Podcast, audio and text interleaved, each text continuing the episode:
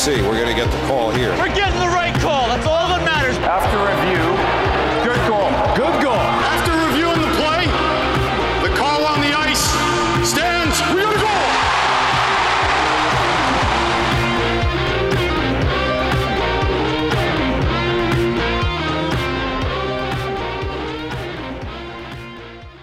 And welcome back to Under Review. I'm Greg. He's Steve. What's up, Steve? Hey, Greg. Um, it's been a while, but I've had a pretty, pretty busy two weeks.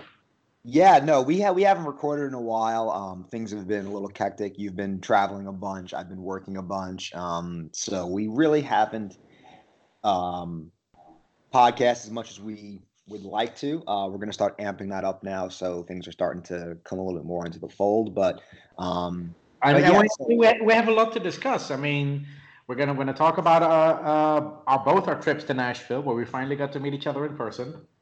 Um, my my trip to Helsinki. We'll talk about Panarin being over a point per game player, the emergence of Fox and Kakko, uh, a little bit on the Lias and Howden situation, and then we'll end it with uh, a little bit about Zibanejad's injury situation. That that will be basically what we'll talk about today. Yep, I think that's probably all the all the stuff that's been going on the past two weeks. So that that seems about right. So Yeah. yes, let's let's let's start off with um with uh, the game in Nashville. Um, so Rangers won that game two to one. Um, what was your take on the game? Um, I actually watched the Nashville Predators play twice that week because I flew in on Thursday morning uh, from LaGuardia, and the tickets for the game against the Flames, Calgary Flames, on uh, Halloween night, they were only forty dollars. So um, we decided to get tickets, um, and we went to the game against Calgary, and that that was that was amazing. I think the tickets were the exact price was forty four dollars, and the game ended in a six five overtime win for Calgary. We saw eleven goals for forty four dollars. That is by far the best goal per dollar ratio I've ever had at an NHL game. Um, so yeah, the Nashville Predators were not that great defensively in that game. Mm. They were much better against the Rangers, but the Rangers matched them in every way. They matched them in, in, in the physicality, they matched them defensively and offensively. Filip Chytil had a monster game in Nashville. Um, uh, Georgiev uh, was was really good. Uh, Haley uh, had a uh, had a fight with uh, what's his name Watson, Austin Watson. Yep. Everyone was noticeable uh, in that game, and it was a hard fought two one win. Um, but you know, it's nice to you know when you fly all the way to the U.S. from Europe to see at least the Rangers win. Uh, so I was very happy about that, and uh, yeah, I got to meet you in person for the first time, which was also pretty cool. Yeah, that was pretty cool. Um, so quickly on the game, I'll, I'll say this is that uh, the, the the thing that stood out the most is um, um, not having Staal uh, on that blue line um, really does make a difference. Actually, I mean the, the defense looked a lot better that day. I would even argue that the games he hasn't played in, the defenses look better. Um, I know that's. I know a lot of I know a lot of the Rangers organization like Staal as a person, but um, you know, his time really has come and gone. He's just too too slow for the team, and uh, you know, I just think that guys like Lindgren and and Hajek and and and Fox are just better suited than he is at this point. So um, it's just you know, it is what it is, kind of thing. Um, yeah, and, and a lot better. Uh, Chytil, I thought Chytil was the best forward that night. I mean, he was all over the place. It might have been his best game I've seen him play. And actually, you know what's funny is, let me retract that. I feel like every um, couple of weeks now, I'm saying this is his best game. Like he is constantly improving. I mean, this is this is a really good Philip. Um, you know, I, I know I've went on to say that I, I think he could be like a a lighter version of, of Evgeny Malkin. And, and I don't mean point production. I just mean in style of play. Uh, so I just want to get that straight. But um, if he fills his body out right, like he's just got a lot of tools, man. And I, I it's, it's just fun to watch him use his hands and, and, and, you know, that, I mean, that goal he scored was, was absolutely filthy. Yeah, yeah, it was a great goal, and and what you said about Marc Staal is also true. We've been over this several times uh, on this podcast about how we didn't expect Marc Staal to be a healthy scratch because of how the organization sees him. But uh, credit to David Quinn And I, I'm I'm not a huge fan of David Quinn. Uh, I don't hate him either, but you know I think he has room for improvement. This was one of the one of the better decisions. Uh, calling up Ryan Lindgren, who all he had to do to be better than Marc Staal is not be a liability on the ice, because Marc Staal was. Uh, uh, for all the good things he's done over his career, when Marc Staal's on the ice lately, he makes everyone around him worse because they have to cover for him. They have to clean up his mess. So when you have he, he's he's a he's a net minus player. So when you replace Marc Staal with a player who is a third pair defenseman at the NHL level or even a fringe seventh defenseman, that's already an improvement. And that's what we saw when Lindgren entered the lineup. And Marc Staal has has played, I think, one game since he was scratched. Now he's out with injury. But the defense looks just so much better, so much more composed. Uh, and yeah, it's it's nice to see that we finally get what we've been asking for for years. Uh, Chicago is healthy scratching Brent Seabrook. The Rangers are healthy scratching Marc Staal. Times are changing. Yeah, completely agree with that, man. Um, so as far as the as far as the Rangers are concerned, um, like I think I think the biggest takeaway I've gotten from you know what I saw there is that um, the kids are the kids, and, and this is basically the theme that we're going to have for the next you know couple games that we recap. Is that the kids are all right, man. The kids are good. Let the kids play. They've they've got a lot of ability. Um, so I, I just I just want to see the kids keep playing. I don't care win or law, win or lose. Like just just let let these kids keep playing.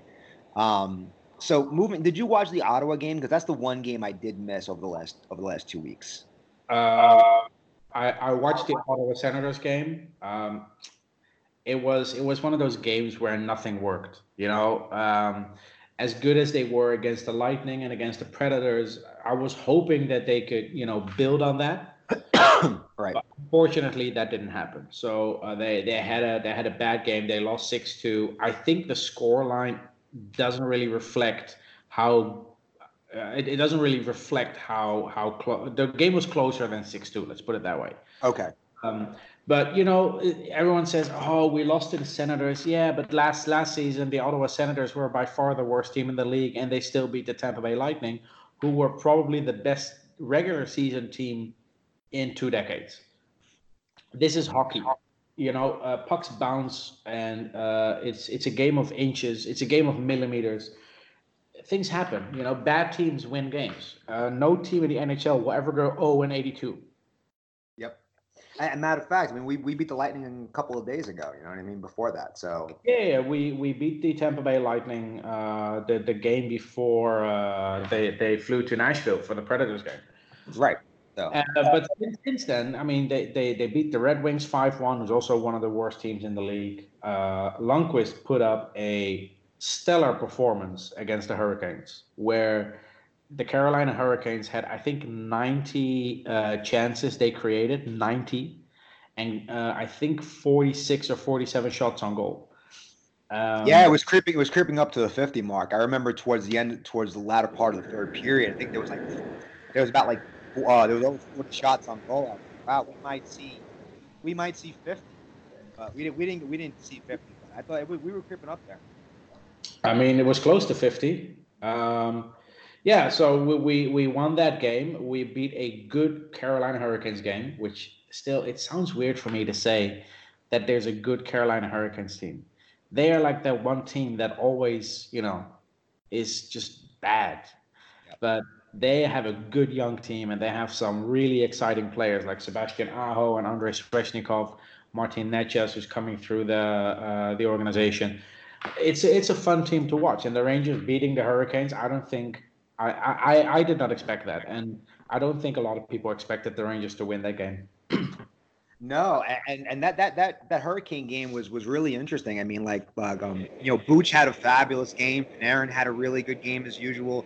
DeAngelo was really good. Um, I think Fox scored a goal. So I mean, like, you know, the the offense, and I think we've talked about this before. The offense is going to be there. Like, um, this this this team you know, especially when Zibanejad gets back, and we'll talk about that later on in the in the program. But you know, this team will score goals. The problem is, is can they hold other teams down? Can they actually play some team defense? Which, um, I do want to get to at some point is that you know we we do need to talk about Lindy Ruff at some point and say you know enough is enough and maybe a change of scenery is good because you can't consistently be bad on bad all over the place um, and and not try to shake it up on you know uh, with a new defensive coach. So, um, but like I said, they played well against Carolina. They played well against the Red Wings. They won both games. Um, you know, I said we had a bunch of goal scorers against the um, against Carolina, against the Red Wings. Uh, Booch had a fabulous game. DeAngelo, Panarin, all the all the regulars. Um, you know, I, I remember correctly. I think Kreider had a goal that game too. So everyone's been put, everyone's been producing. Like all, all all your forwards are producing. You know. Yeah. Um, and then we move on to the Panther game. Um, the Panther game was was interesting. So it was one of those games where we should have won that game, but we just kept coughing the lead back up.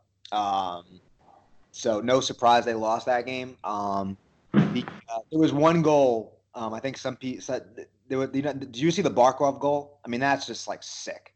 Oh, but Barkov is one of my favorite players in the league. That was just sick, dude. There's, I mean, there was.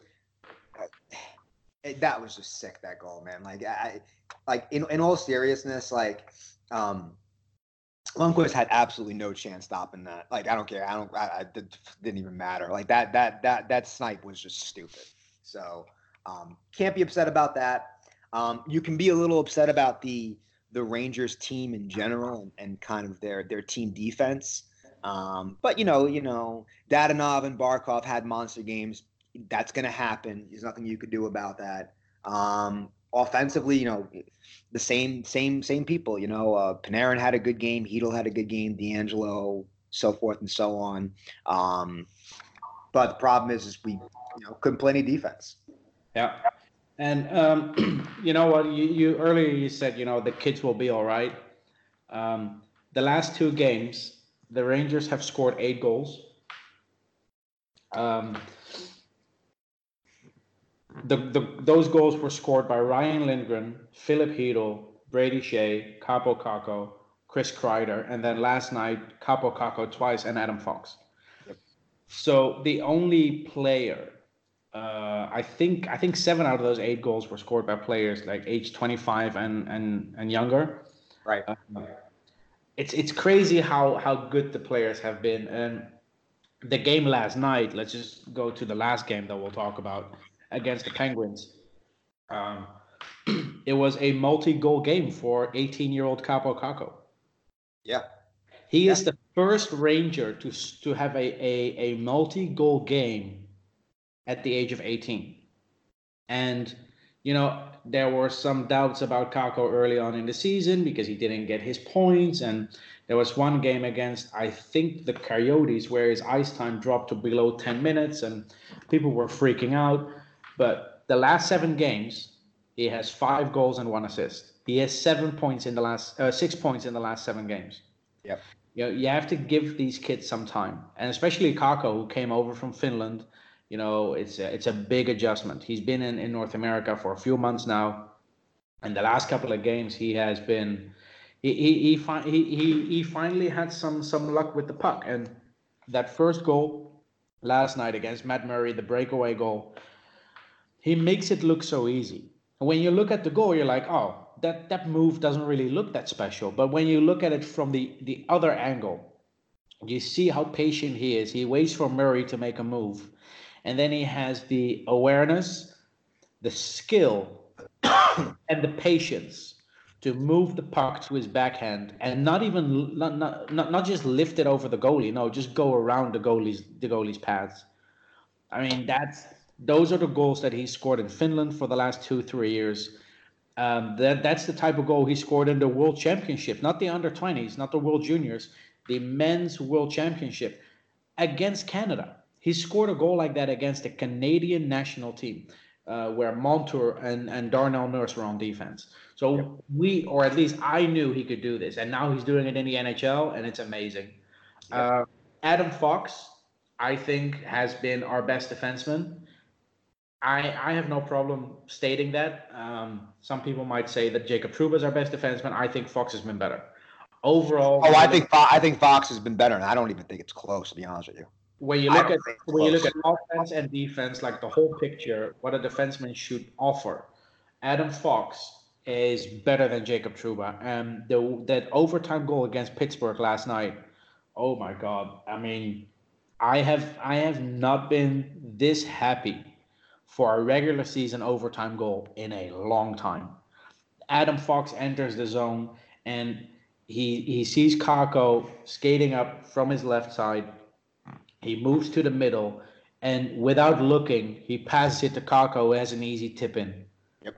I mean, that was just amazing. And Kaapo Kakko now is uh, and and I looked this up this morning when I woke up. He is the uh, fourth youngest player to score an overtime winner in the NHL in the salary cap era. The only three players who scored an overtime winner that were younger than Kakko last night are Sidney Crosby, Patrick Laine, and Jordan Staal. That's some pretty good company. Yeah, I kind of figured when you when you when you said that, I was like, I probably Crosby's probably one of them. Yeah, Crosby's one of them. Yeah, yeah. Uh, but also, he's he's one of only eight players who scored six goals in his team's first 16 games, uh, 18 years old, uh, in the last 23 years. And that list includes player. It doesn't even include McDavid and Crosby because Crosby uh, only had five goals in the first 16 games, and McDavid got injured after the 15th game of the season in his rookie season. Right. Uh, but there's guys like, uh, of course, Laine again, uh, but also Kovalchuk. So what Kakko has been doing the last week or two, uh, he's really gotten more comfortable. And, and aside from the goal, you can see that he's more comfortable with uh, you know being on the ice and going into the corner and but battling for the puck. You know, he just needed some time to adjust, and you know, fans should just be patient sometimes because if you if you go through like conversations on Twitter and in Facebook groups and on forums two three weeks ago about Kakko, man, there were so many complaints, and you know, like you said, the kids will be all right. Fox and Kakko needed some time to adjust. They will be all right. Filip Chytil was called up, and he is better than ever, as you said, better than ever. Um, Yeah, this is a whole different Chytil that um, I don't think people are used to seeing. I mean, he, he looks like a completely different player this year. it is, it is. Completely different player. and we have so many young kids, you know, coming through the pipeline as well. Uh, we still have K'Andre Miller in college, uh, Morgan Barron, who leads the entire NCAA in points per game. He has 10 points in the first four games of the college season for Cornell. Um, Nils Lundkvist, who is dominating. Uh, he was at the under 20 uh, Four Nations tournament in Helsinki that I went to. Uh, he was by far the best player on the ice in, in all three games he played. He plays like a veteran uh, as a 19 year old. Um, and luckily, I had the opportunity to sit behind the bench for one of the games um, because they had this weird system in Helsinki where the fans were on one side of the arena and the scouts and uh, reporters were on the other side behind the bench. Um, but someone uh, actually wanted, wanted to interview me for Finnish television. So I had a chance to go to the other side of the arena. And then after the interview, I was able to sit behind the Sweden bench. And that's what I like to do. You know, I like to observe players as they skate off the ice. I want to see how they respond to their teammate having a bad shift. Um, who do players turn to when like, for advice? And every time they look at Nils Lundkvist. This is this is an under twenty team with with players like like uh, Samuel Fagemo, who was drafted by the the LA Kings, and Nils Hoglander, who was drafted by the Canucks, and so many other good good young players. And Nils Lundkvist is together with Ginning is just leading that team from the back end. Um, and then Karl Henriksson, who was the second round pick this summer by the Rangers. Um, he had a uh, he had a really good game against um, against Finland on Sunday. Um, there's just so much to be excited about, you know. Yeah, I, I you're absolutely right. Um, so go to going back to um, the the kids theme here. I mean, um, looks like Kakko's finally. I mean, he, he he's he's found a groove for himself now. He looks a lot more confident. He's got a lot of swagger in his game now. He's got a lot of lot of um, confidence You know, he's Yeah. he's not he's not playing with with uncertainty. He's he's attacking. He is he is like you know like he is salivating for pucks and he is aggressive out there. You know, he's aggressive going to the net, aggressive taking shots, aggressive making plays. Like it, it, it looks like he's found his his he found he's found his swagger. He's found his niche. Yeah, yeah, exactly. And, and, he- needed he needed a couple of weeks to adjust to the lifestyle and to the new team. And um, I, I- I saw a report that the Rangers uh, brought over Tuomo Ruutu, who is their uh, uh, who's working in Europe for the Rangers to you know to guide these these young players. They brought him over to New York to uh, to sit down with Kakko and and it really helped. You, you can you can tell that he is a, he's a different person now. And um, I know a lot of people said, you know, Zibanejad speaks uh, speaks uh, Finnish and this and that. And while that is true, you have to understand that someone speaking your language isn't enough. Yes, it's nice to have a conversation in your own language, but it's so much more than that. And a guy like Ruutu, who's also from Finland, knows what what it's like for a player from Finland to move to North America. So he had much more to offer to Kakko in terms of guidance and advice. And I think that really helped because he has really gotten into his own. And the last two weeks, he has been on, on fire. Yeah, Uh, yeah, yeah, yes.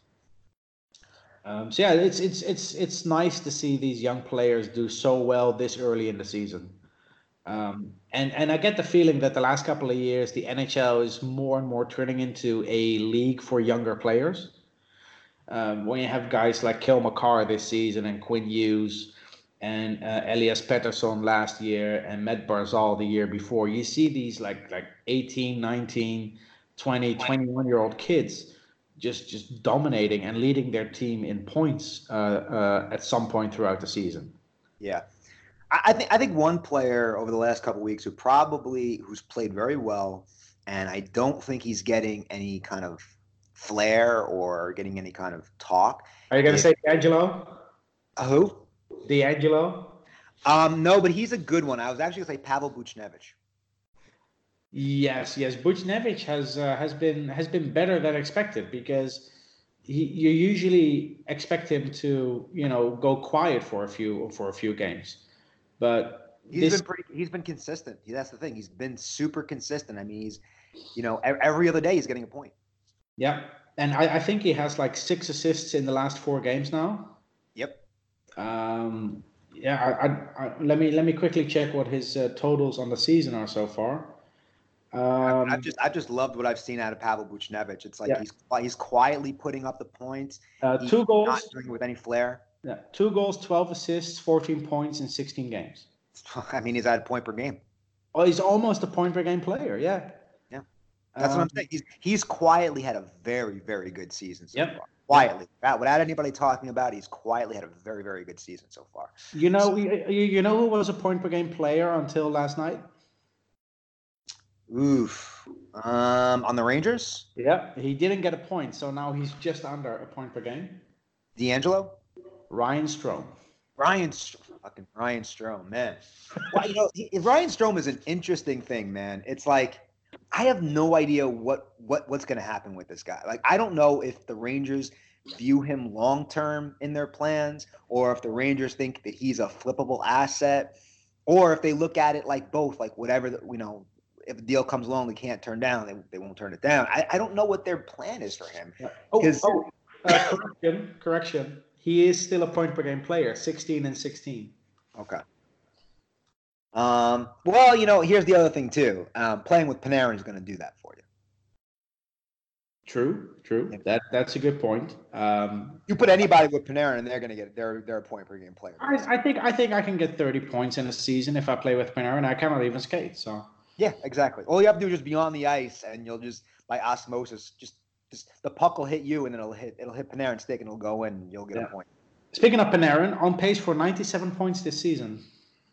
Unreal, dude. He is worth every penny and then some. So to all those fools out there who said, "Oh, why do you want to pay Panarin? Why do you want to pay him? He, you know, eleven million dollars, man, that's a lot of money. Who wants to pay him? He's not a super. He's not a superstar. He is an absolute fucking elite superstar. So he is the best player this Rangers organization has had since Jaromir Jagr. I will I will agree that he is a an expensive player. Eleven million is expensive, but he's worth it. Yeah, he's worth every penny of it. He is I- worth I- the eleven point six million. I think the one thing about Panarin's game that has really stood out to me this year, um, and and it's it's not something that you really notice too much unless you watch a lot of his games. And obviously, I, I didn't when he was playing Columbus, I didn't watch a lot of his games unless he was playing against the Rangers, which that was not very fun. But um, the one thing that I did notice about Panarin this year um, that has really been apparent is his play on defense is really, really good. Like he's a better defender than than I ever thought.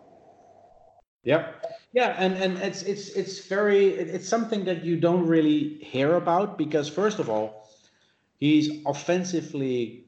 I mean, he's just great. I, uh, his his point total since he joined the league at age 24, 77, 74, 82, 87. And on pace for 90 plus now. He's on pace for 97 now. So you, you, with players like that, you don't really hear about how good they are defensively unless they uh, they they showed that as that part of the game first. Like guys like Bergeron and Kopitar and Barkov. Those are and, and Ryan O'Reilly.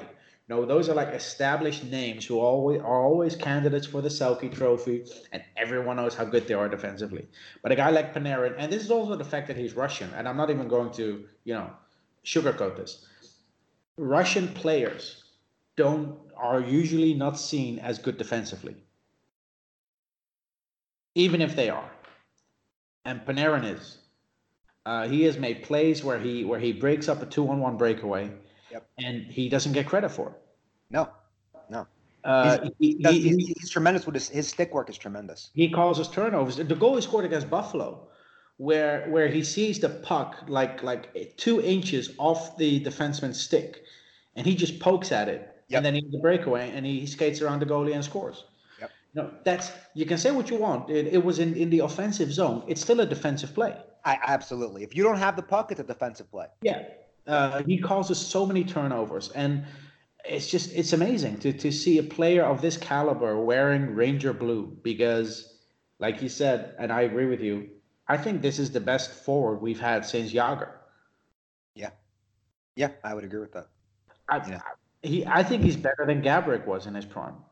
You know what's funny? I I, I- made a hot post uh, saying using Messier instead of Jagr because I wanted to kind of. I, I I know how good Jagr is. I just wanted to annoy people, so I wanted to kind of get people all riled up. But um, yes, and then some, and then other people in that in that thread actually made some comments about you know, Marian Gaborik, and I'm sorry, I think he's better than Gaborik, and I think Gaborik was a hell of a player. Gaborik was a hell of a player. Rick Nash was a hell of a player. Artemi Panarin is better than both of them. Yep. You know, it's not a it's not an unreasonable thing to say that. Speaking of Rick Nash, you know, the more I watch Kaapo Kakko, do you see resemblance in Rick in, in Rick Nash and him? Uh, I don't know. Um, if I would have to compare Kakko to a, I don't even know if I can compare him to a former Ranger, to be honest. Um, I think he has a little Rick Nash in his game, and I'm, I'm talking about like the early early version of, of Nash. oh, obviously. like young Rick Nash? Yeah, I can see that. yeah, uh, I'm talk I'm talking about you know prime Rick Nash, not Rick Nash the last two years of his career. No, um, I think I think that, and someone made this comparison, and I actually like it quite a lot. Um, a Kaapo Kakko is basically Auston Matthews on the wing. Yeah, I would. That's a that's not a bad one either. That's not a Uh, bad. But yeah, I- mean, Kaapo Kakko's all-round game at age 18 is just something to be very excited about for Ranger fans. Um, he's he's just he's so composed, and um, I think he he scored in the shootout against Florida, right? He did. Yeah, yeah, yeah. He did. Yeah, we lost in the shootout, but he scored. So uh, that was the uh, like the the the positive thing about that shootout loss. Um, but you, you can you can tell when, when you walk into uh, uh, Madison Square Garden. I had it at preseason, um, and you know um, last night my girlfriend went to the game. She was wearing a Kaapo Kakko jersey from the under 18s, and she had so many people walk up to her to compliment her on the jersey. Yeah, people love Kakko. You know, Kakko is is is something the Ranger fans have never had. They had never had a homegrown talent of this caliber. Yeah, no, you're absolutely right. I mean, the, the Kakko- last Yeah, last, the last time homegrown talent of his type of ability um is probably Brian Leetch. Uh, Kakko at 18 is a bigger prospect than Brian Leetch was at age 18. I know, I, I I agree with that. I'm just saying, like, I'm trying to think of the last, you know, homegrown player. I mean, I wise, say, I'm, talking. I'm talking about just skill. Like you, you know, this guy's going to be a stud. Is the last person I could think of that was, that had that much ability was Brian Leetch. Yeah, maybe okay, Ko- okay. maybe Kovalev. Maybe. Kovalev. I, would go with Kovalev because they're both forwards. It's an easier comparison. I think. Yeah, if, if you're if you're if you're just talking about forwards, I'd say the last person was probably Kovalev. The, the last forward. for the- yeah, high, the last high end ability. the last forward we drafted where we could be this excited about what they might become was Kovalev. Yeah, And you know, Kovalev has scored what he had like 400 goals and a thousand points. yeah. I always felt that he could have done much more with his career. I, I feel like he he he got like 60% out of out of the possible 100. You know what's funny? I think I think Kovalev was just my thought. I think he was a little he was ahead of his time. I think Kovalev today would have dominated. Uh, yeah, Kovalev played in an era where skill wasn't the main attribute for players. No, it was it, it, it didn't hit that transit that full transition yet. He was a little bit ahead of his time. I think in today's NHL he'd be a you know an 80 85 point player. Yeah. Consistent. Yeah. Um Yeah. One of my, one of- one of my favorite players to watch in terms of ability. Yeah, yeah. Uh, Kaapo Kakko is uh, is is a ranger now, and it's still unreal. I sometimes I still cannot believe that I can actually say this. Kaapo Kakko is a New York Ranger. Yeah. And I followed him for two years now, and to see him wear a Rangers jersey, and it's not a video game, that's that's so amazing. You know, So speaking of players you like following around, so I know you're a big Lias Andersson guy. So what are your thoughts on Andersson so far? Um, yeah, I'm not gonna go into too much detail on this because you know a lot of a lot of people know that I'm a fan of Lias Andersson, uh, and you know I'm, I might not be the most objective person, but I'll say this: um, the way he has been treated this season is ridiculous. Um, I feel, and a lot of people agree with me on this, that he earned more than a fourth round, uh, than a fourth line role in preseason. He didn't get it. Uh, Brett Howden got the uh, third line center role out of preseason, which nobody really understood, but it is what it is. Um, he hasn't played well. Uh, he was a healthy scratch, I think, the game after Nashville against Detroit. He was a healthy scratch. Um, he's just having a hard time uh, like making making a claim to to to get promoted to the third line but I'll say this. Um, people always focus on which player deserves a promotion to the first line instead of looking at what player has not played up to par to keep their spot on their line. I feel that a change in the lineup can also be caused by a player being worthy of a demotion rather than a player earning a promotion. And honestly, I feel Brett Howden, with the minutes he has gotten, with the line mates he had, has has not taken advantage of that of, of his opportunities. And personally, if I was the coach, I would send both Lias and Howden to Hartford and call up Boone Nieves. And then when Zibanejad is back, go with Zibanejad, Chytil, Strome, and Nieves down the middle, one through four. But um, if Howden and Lias are going to be on the New York Rangers, Howden Howden does not deserve to be on the third line. It's been 16 games. It's been a month now. He hasn't done enough to to keep his spot on the team, in my opinion. And what's the harm in swapping those two players around? I mean, is it really going to change that much? I mean, every player on the team has played different roles, different lines, except for Elias Andersson. He's the only player who's been in the same spot all season long. And yeah, I agree he needs to be better, but um, players need some leeway. Sometimes a player just needs an opportunity, even if they haven't earned it yet. Could you see him being traded? No, I don't see the Rangers giving up on a player that they drafted two years ago. Uh, this isn't the Rangers in 2015 where they traded Anthony Duclair in a package for Keith Yandle. Uh, the Rangers are rebuilding. Um, Well, that doesn't mean that doesn't just because No, you're no, trading no. Andersson doesn't mean doesn't mean that it's a that it's going to be a bad trade. I mean, do you? No, no, no. But I, I, I don't see the Rangers giving up on a player that they've invested time, effort in for two years. Okay, fair uh, enough. be- be- before seeing what he can actually become. I mean, he turned 21 last month. Um, he has been old enough to buy a drink for, we're recording on the 13th. Yeah, exactly a month ago. He's been old enough to buy a drink for 31 days now in New York. Uh, there are there, 90% of his draft class has not even played 10 games in the NHL yet. And somehow we are ready to to to say, oh, uh, the Rangers are going to trade him. I don't see it happening. I don't see a scenario where the Rangers trade Elias Andersson in the next 12 months unless a team offers a substantial package or a specific player that they like so much better. Yeah, I, I think that's probably fair. Um, so speaking of then, what are your what are your thoughts on? Um, so I know for a while there were some hot rumors on um, on Puljujärvi. Uh, do you buy into those rumors? Do you think the Rangers are interested? Do you think it's all hot air? Do you think that um, it's not going to be a fit, or maybe that the Rangers are just uh, just blowing smoke? Or Um, I think Puljujärvi is a player that a lot of teams in the league are interested in. Um, I also think that the Edmonton Oilers are not going to give him away for for peanuts. They're not going to sell him for pennies on the dollar, so to speak. Um, if a team wants Puljujärvi, they're going to have to pay. I don't think the Rangers are in a position where they're going to give up more than they want to for a player who, as talented as he is, doesn't necessarily uh, fill a need on the team.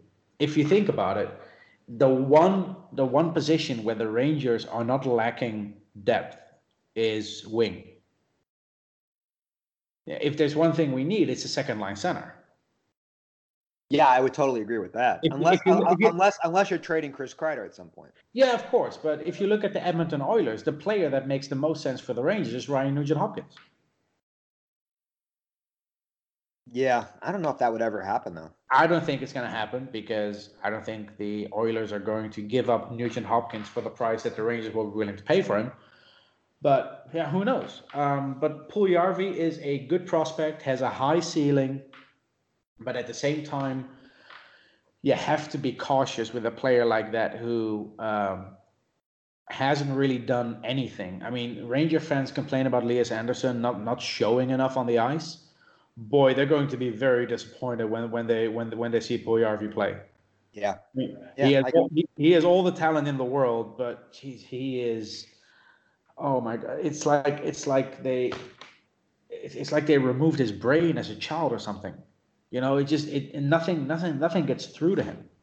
He's very talented, and and now that he's back in Finland, he looks much more comfortable on the ice. But um, I, I don't I don't think Puljujärvi is offering the Rangers anything they desperately need. Even if you know some people say, oh, but then we have another Finnish player, which makes it easier for Kakko. No, that's not the reason you trade for. No, no. First of all, that's not the reason you trade for a player. Second, I think Puljujärvi is struggling more with life in North America and you know adjusting to life in a different continent than Kakko is. If anything, Kakko would help Puljujärvi uh, uh, get used to life in North America. I mean, trading for Puljujärvi to have him help Kakko transition to life in North America is like adopting a kid without arms so he can play board games with your son. It makes no freaking sense. Yeah, I, I, I think I, th- I I mean, I, th- I I'm I'm big on Puljujärvi. I, I like him as a player. Um, I like his ability.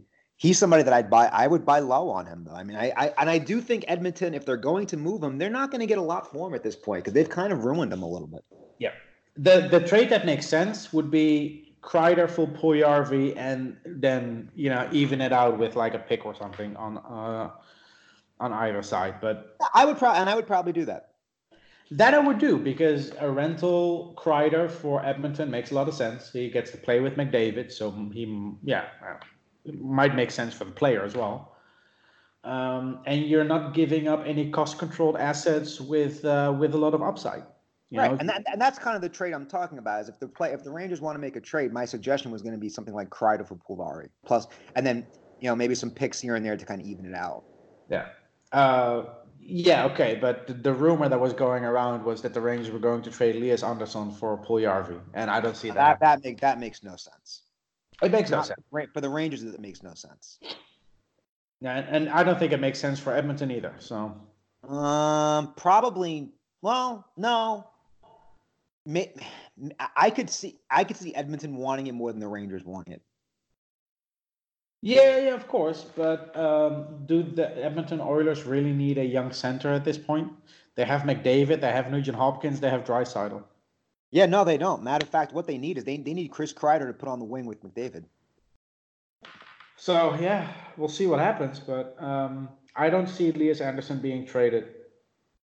Yeah, I probably agree with that too. I, I just wanted to throw it out there because there's a lot of people thinking that the Rangers might want to trade him. I just I don't see it. Of No. course. I mean, the rumors will always be there. Uh, but like I said before, he's 21 years old. Uh, I don't see the Rangers giving up on a 21 year old player that they drafted two years ago. Uh, and, and for context, again, uh, most players in the league now uh, still have, we're, we're only coming into the league at this age. A player like Mark Scheifele, uh, I'll just have to look it up quickly if you don't if you don't mind. I'll just look up Mark Scheifele's numbers in his first NHL season, which was the same age as Elias Andersson is now. Um,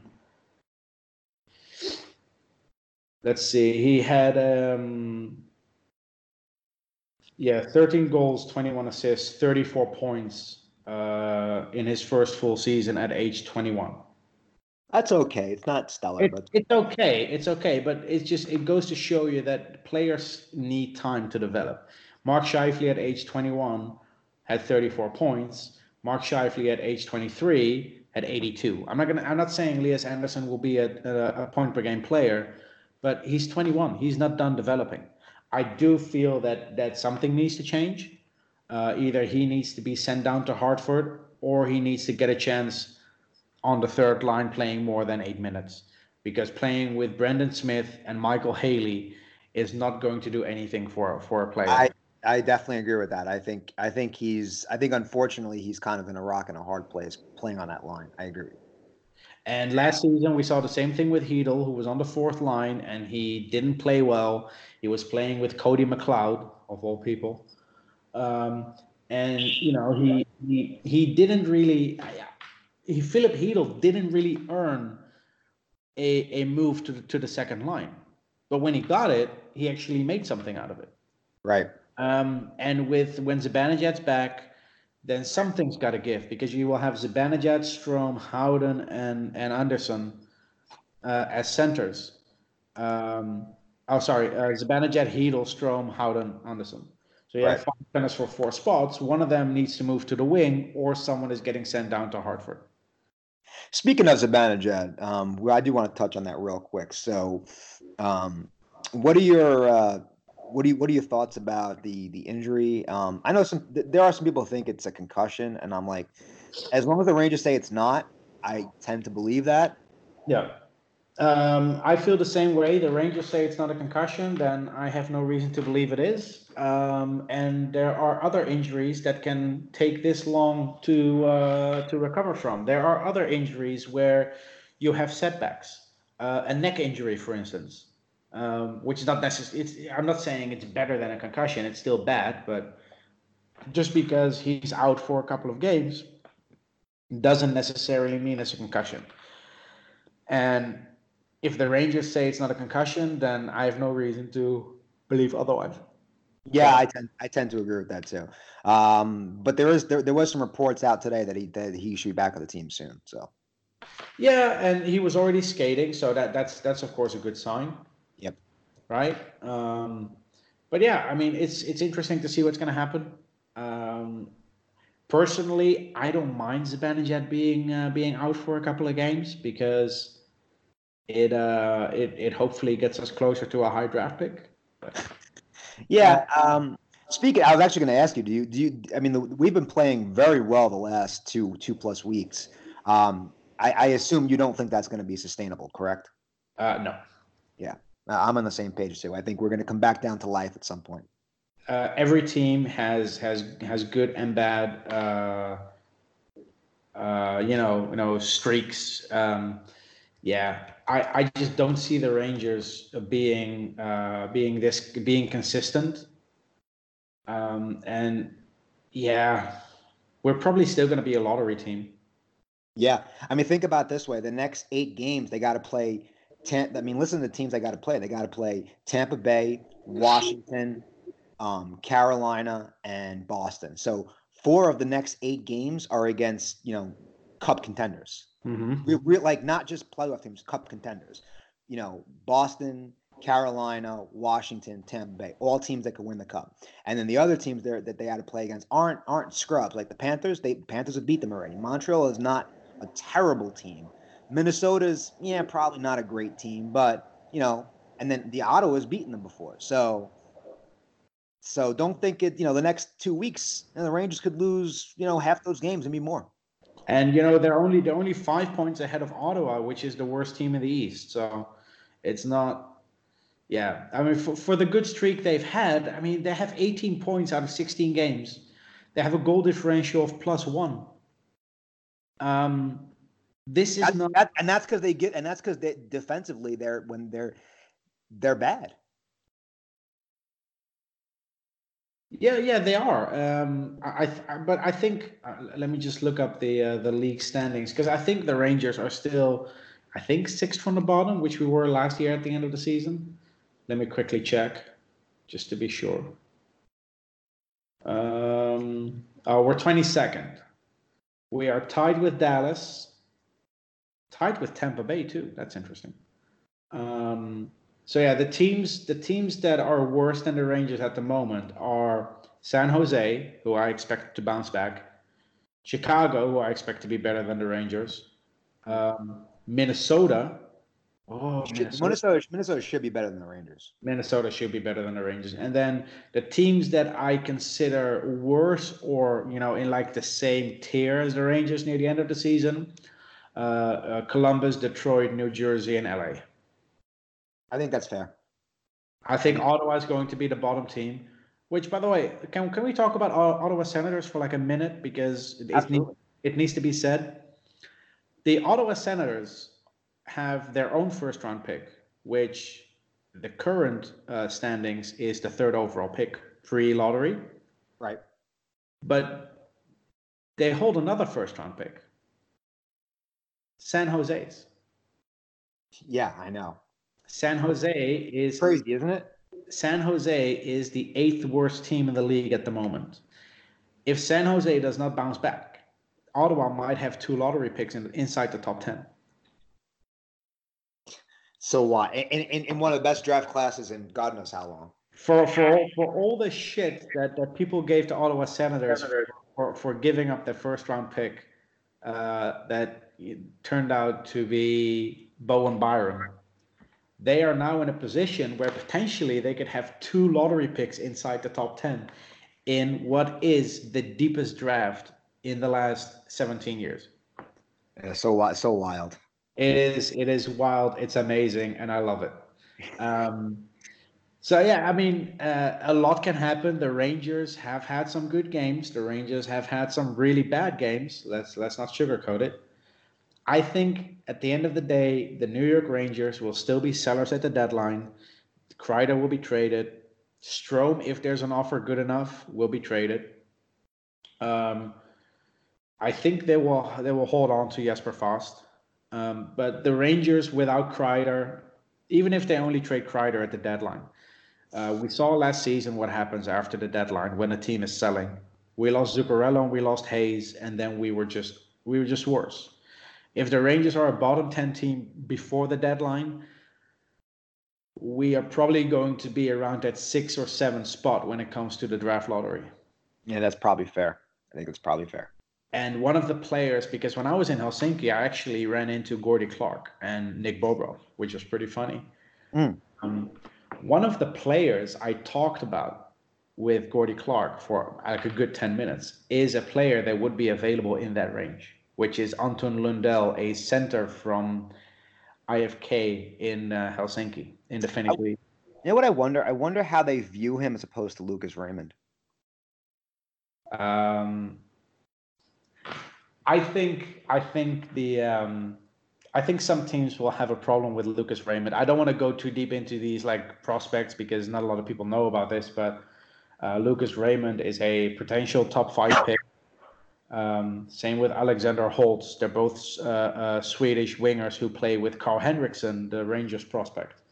Um, I think Lucas Raymond, when it comes to pure skill, there's no question about it. He should be a top five pick but there might be some consistency issues. There might be some off ice issues that that teams are wary of.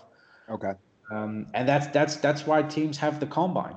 You know, they they interview players, they ask all these questions to get to know players, and some teams are willing to gamble, and some teams like to play it safe. And I feel the Rangers usually play it safe when it comes to character. Um, which is why you see the Rangers sometimes reach for players you don't expect. Yeah, I get that. Because they value upbringing and character. And I also feel the Rangers value bloodlines more than other teams. Uh, either that or it's just a coincidence that we've had 12 players in the organization last season who had a direct family member playing NHL hockey.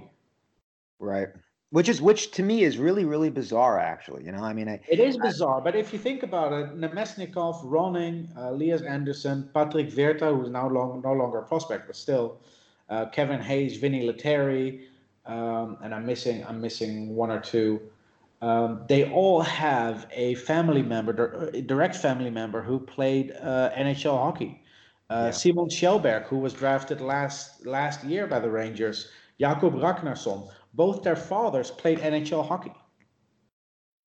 Um, so I, I get the feeling that the Rangers focus on that more than other teams, but it could just be a coincidence. I think it's a coincidence. I don't. I don't know. Maybe I'm. Maybe I'm. Maybe, maybe um. I don't know. Maybe I. I think. I think too highly of the, the organization. it's, it's it's not necessarily a bad thing. But to me, it is.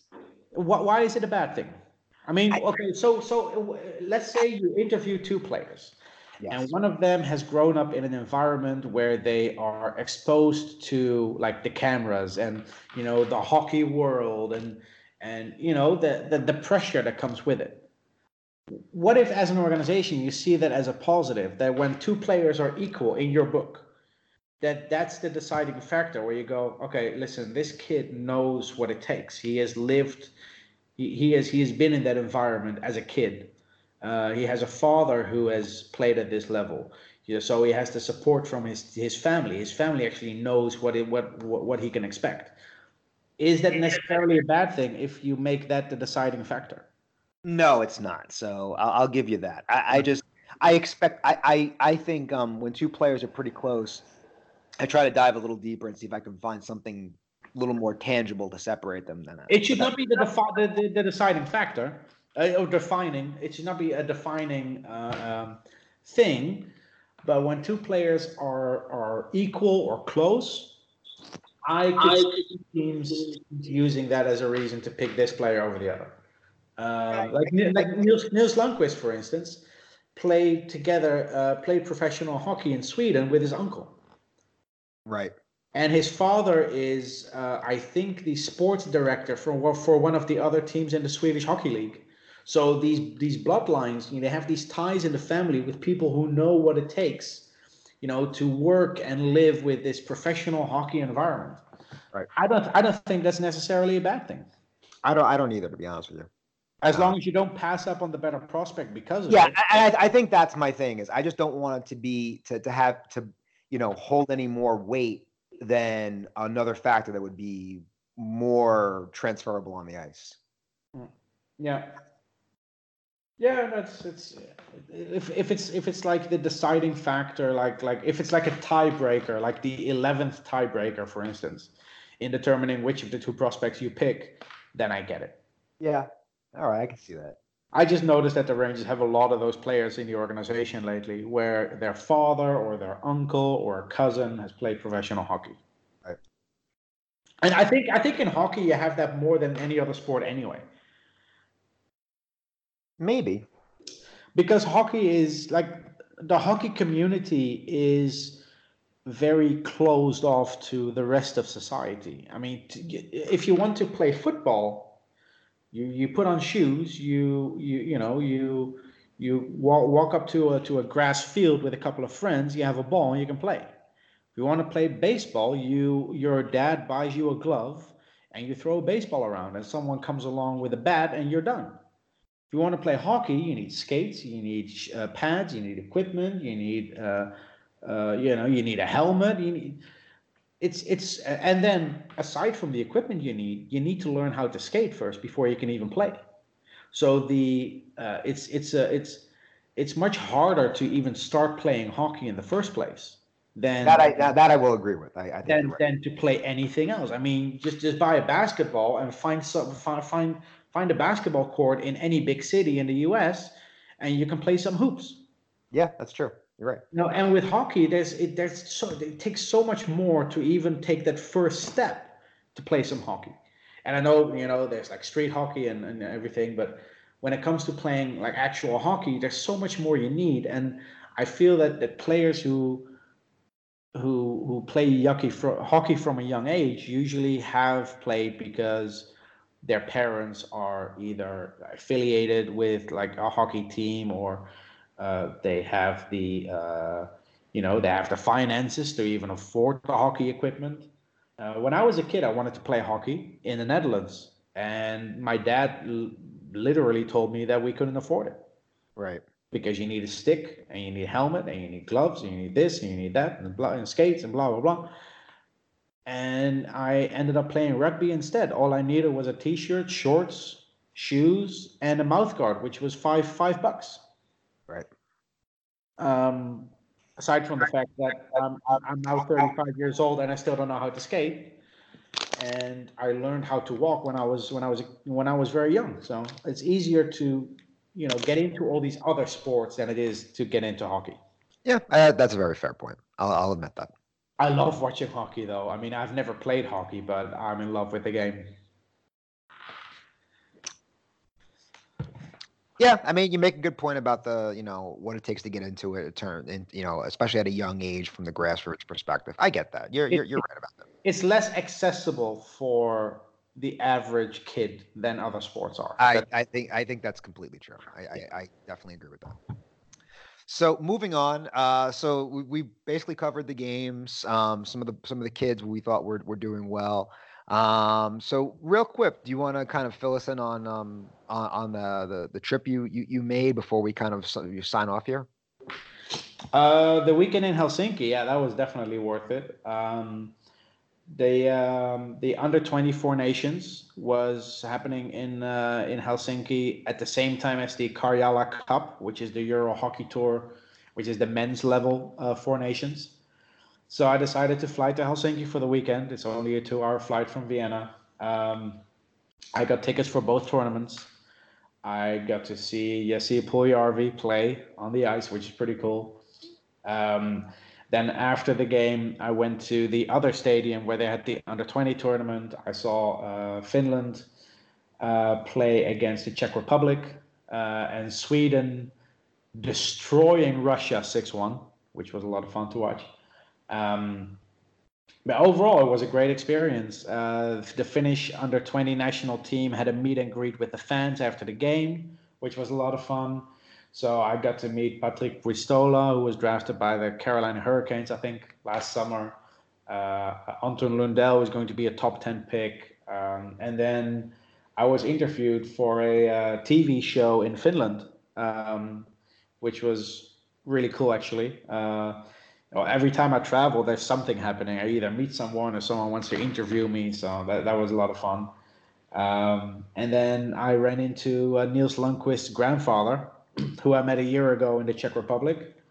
Um, And um, I I told him that you know I, I really wanted to meet Karl Henriksson, but I don't know if it's possible because this arena is so much bigger than the one in the Czech Republic last year, and I don't know how accessible the players are.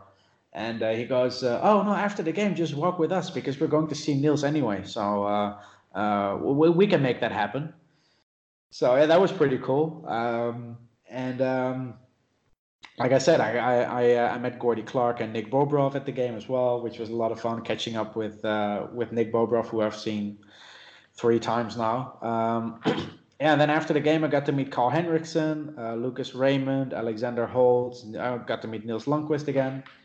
Uh, overall, it was just a, a really fun experience. Uh, and then afterwards, the weirdest thing happened. Uh, the bus left.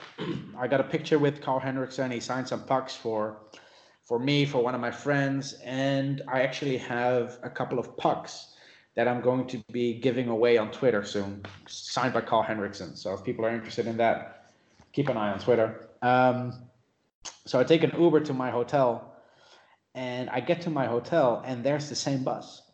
It turns out that the Swedish national team was staying at the same hotel. So um, yeah, the next morning for breakfast, I walked into the restaurant and I saw all the players again, and you know, was, I, I, didn't want to bother them too much because you know they're like it's when you have breakfast when they have breakfast at the hotel, you don't want to bother them because you know they're, they're still people. Uh, but yeah, it was pretty funny that um, that they actually recognized me from the night before. So uh, yeah, it was a it was a really cool trip, definitely worth it, and uh, I'm really looking forward to the World Juniors in the Czech Republic next month. Uh, I'll be going to the Sweden Finland game, so I'll see most of the same players again. Yeah, and you'll get to see a lot of kids that are going to be uh, eligible for the 2020 draft, which will be which will be fun too. Yeah, exactly. And uh, uh one kid who plays for the Finnish uh, under 20 team who's draft eligible for 2021. So it's it's cool to see him this early, uh, like I did with Kakko actually. Um, I saw Kakko play in 2017, and two years later, you know, they they're draft eligible, and he turned out to be a Rangers pick, second overall. So who knows? Maybe one of these kids that I've seen play this weekend will be wearing a Rangers uh, jersey in Montreal. Who knows? Um, that's possible depending on how much the Rangers. I mean, like we like we talked about before, the, the Rangers aren't a very good team. So I expect I ex- fully expect the Rangers to have a top ten pick in 2020. I don't think that's unreasonable to say that. And with the way the Rangers have focused on drafting from Europe lately, I don't think it's out of the question to expect them drafting a European player again. No, I don't think that's out of the realm of possibility. Um, although I will say there are a lot of in, in this draft, in this 2020 draft, there are a lot of really good Canadian kids. There are, there are, and and guys like Byfield, who should go second overall, who's the best center in the draft, is great. But if the Rangers have like the fourth or fifth overall pick, and um, and they can choose between a guy like Holtz or Raymond, uh, or a guy like Anton Lundell, who's who's more who's who's better at center. Uh, I wouldn't be surprised to see the Rangers go with a guy like Lundell, because as much as I feel that you should always go with best player available, at some point, position does come into play. Uh, the Rangers don't have that many centers in the system. They have they have a ton of defensemen. Um, they, they, they, they have some really good young wingers that are either in the system or already on the team. Um, at center, they, they, they desperately need someone. So if it, I know that, that you don't draft for for need, you draft for skill and what they can do in the future. But I think the Rangers are definitely in a position where they could lean a little bit more towards a player who plays a position that they need. That's yeah, I think, that, I think that's fair. I think it's true. But yeah, it's, in, it's interesting to see what's going to happen this season. I still believe the Rangers are a lottery team, bottom 10. Uh, and we're going to have a, uh, a nice chance in the draft lottery again. I don't expect them to win, but who knows? Yeah, I think that's completely true. All right, man. Good stuff. Um, anything else before we uh, we get out of here? Um, no. Well, one, more thing that's pretty cool actually that happened. Um, or well, it started off not really cool. Um, I had a, uh jersey uh, that I bought in September that I had customized uh, at Cosby's. And uh, it first of all, it took seven weeks for them to customize, which is ridiculous. Uh, and I wanted to customize it with number 50, you know, Lias Andersson. And um, I finally, uh, my, my girlfriend finally picked it up last week. And it turned out that they put Lias Andersson on it with number seven. Oh, Um, weird. aside from the fact that that was the spot he was drafted in, I don't see how, or and the number of minutes he plays in the game, I don't see, I don't see how they can come up with number seven. The number has been retired for what? Well, when did they retire number seven for Rod Gilbert? Was it like eighty six or something, It, it's a, it's decades ago. dude. or like seventies? But yeah, decades ago. Um, so yeah, that was a bit of a shock. Um, and yeah, I have like these warm up pucks that from from Elias that that I had him sign, and, and players always sign with their number. So I have one puck that was signed with uh, number fifty, and one puck that was signed now with number twenty eight. And uh, I posted a picture on Twitter uh, of the jersey with number seven and a, picture of the two pucks. And as a joke, I said, "Hey, Lias, next time I see you for warm ups, could you sign a puck with number seven so it matches the jersey that they messed up?" And um, I was, uh, you know, a, a lot of people commented on it. You know, it was a lot of fun, and I went to bed, and I forgot to uh, mute my phone before I went to bed, and then I woke up at 3 a.m. and I was like, "Geez, what's what's going on? Why, is why is everyone why is everyone uh, sending me messages?" And it turns out it was notifications because Lias Andersson actually commented on it uh, saying, "I'll get you a New Jersey instead." How does that sound? Yeah, that's pretty cool. Uh, yeah, I was like, "Oh shit, that's really cool." So yesterday he uh, sent me a direct message, and now we're just sorting out how to get that jersey to Austria. Awesome. That's pretty cool, man. So yeah, it's uh, that's just that's just a, an awesome experience. So it's something I still wanted to share before we Yeah. uh, before we sign off. Yeah, that's pretty cool. And I assume it's with the number 28 you'll get it, right? I, I'll, I assume I'll get it with number 28, which is not the number I wanted. I wanted number 50, but you know, 28's cool too. Yeah, yeah. Rock the 28. I think he's gonna be I think he's gonna be rocking that for quite a while anyways. Actually, I um, I know that he used number 28 in junior hockey in Sweden, so it might have some more significance to him than number 50, which was just randomly assigned in uh, prospect camp in 2017. That's possible. Yeah. All right, all right, man. Awesome stuff. Let's see how the the Rangers do the the next couple of weeks. Um, they got some big games coming up uh, against Yeah. some really good teams.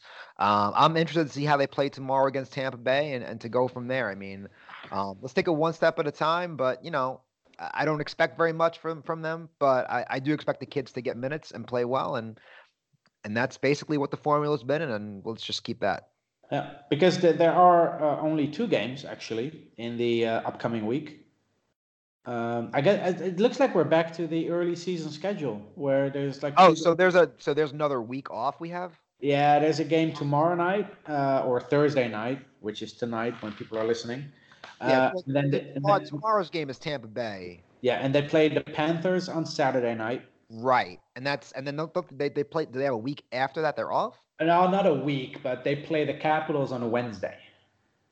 That's not that bad. That's still there's like there's like a four day or like four day break in between, and then they play the Senators in Ottawa on uh, Friday. okay. Uh, That's not that's not that bad. no, it's it, it could be worse, but Yeah. Um, It's not like it's not like it was the first week of the season where they they play a game and then they would miss twelve days. uh, at, at one at one point the Giants played more than the Rangers. I know it's crazy, insane. Um, so yeah, interesting. The Florida trip. I know some friends who live in, in Sarasota who will be going to the game in uh, in Tampa tomorrow. So I hope for them it's going to be a good game. Yeah, Tampa, Tampa Bay Arena is a is a really nice arena, man. If you ever Uh, get a chance to check it out, you should. It's a really fun arena. Have you been there? Yeah, yeah, yeah. I, I I've been there before. It's a really good one. Yeah, I was there in December when they lost six three. I still had a great time. Oh, nice. Yeah, it's a really it's a, it's a cool arena, man. It's definitely worth worth checking out. Yeah. So yeah, two games in Florida, and then uh, we'll probably record after that for next week. Yep, that's, that sounds to be the plan. So we're gonna be back on this a more weekly routine, guys. All right. Yeah, the the traveling is behind us now. So Exactly. All right. Uh, so yeah, let, so let's just get back at this and let's just uh, you know, let's go Rangers or let's not go Rangers, depending on if you want a draft pick or not. Hey, uh, what you told me before we started recording is that they only lose when you don't watch. So maybe you should stop watching. it is it is weird. It is weird that um because I because of my my work schedule lately, I've I've missed a bunch of games. The games I've missed are basically the games they've lost. I've I've I've only seen them lose one overtime game and one regular season game, and, I, and every win I've I've seen them win, which is really weird. Whether it's in person or on TV, I've watched a lot of their wins. Yeah. So, um, yeah, maybe I should just stop watching games so we can get a we can get a, a top ten draft pick. Exactly. But uh, you know, either way, this is just a, a this is, is a fun season with all the kids playing, and we just have to enjoy whatever we we get, and um, yeah, we'll we'll see how it goes. Exactly. Oh, and, and one more thing before we before we end, um, I still cannot believe Kaapo Kakko is a Ranger. Yeah, it is wild, isn't it? Kaapo Kakko in Ranger Blue is what dreams are made of. I no argument for me here on that. all right, All right, take care, man. all right, bye.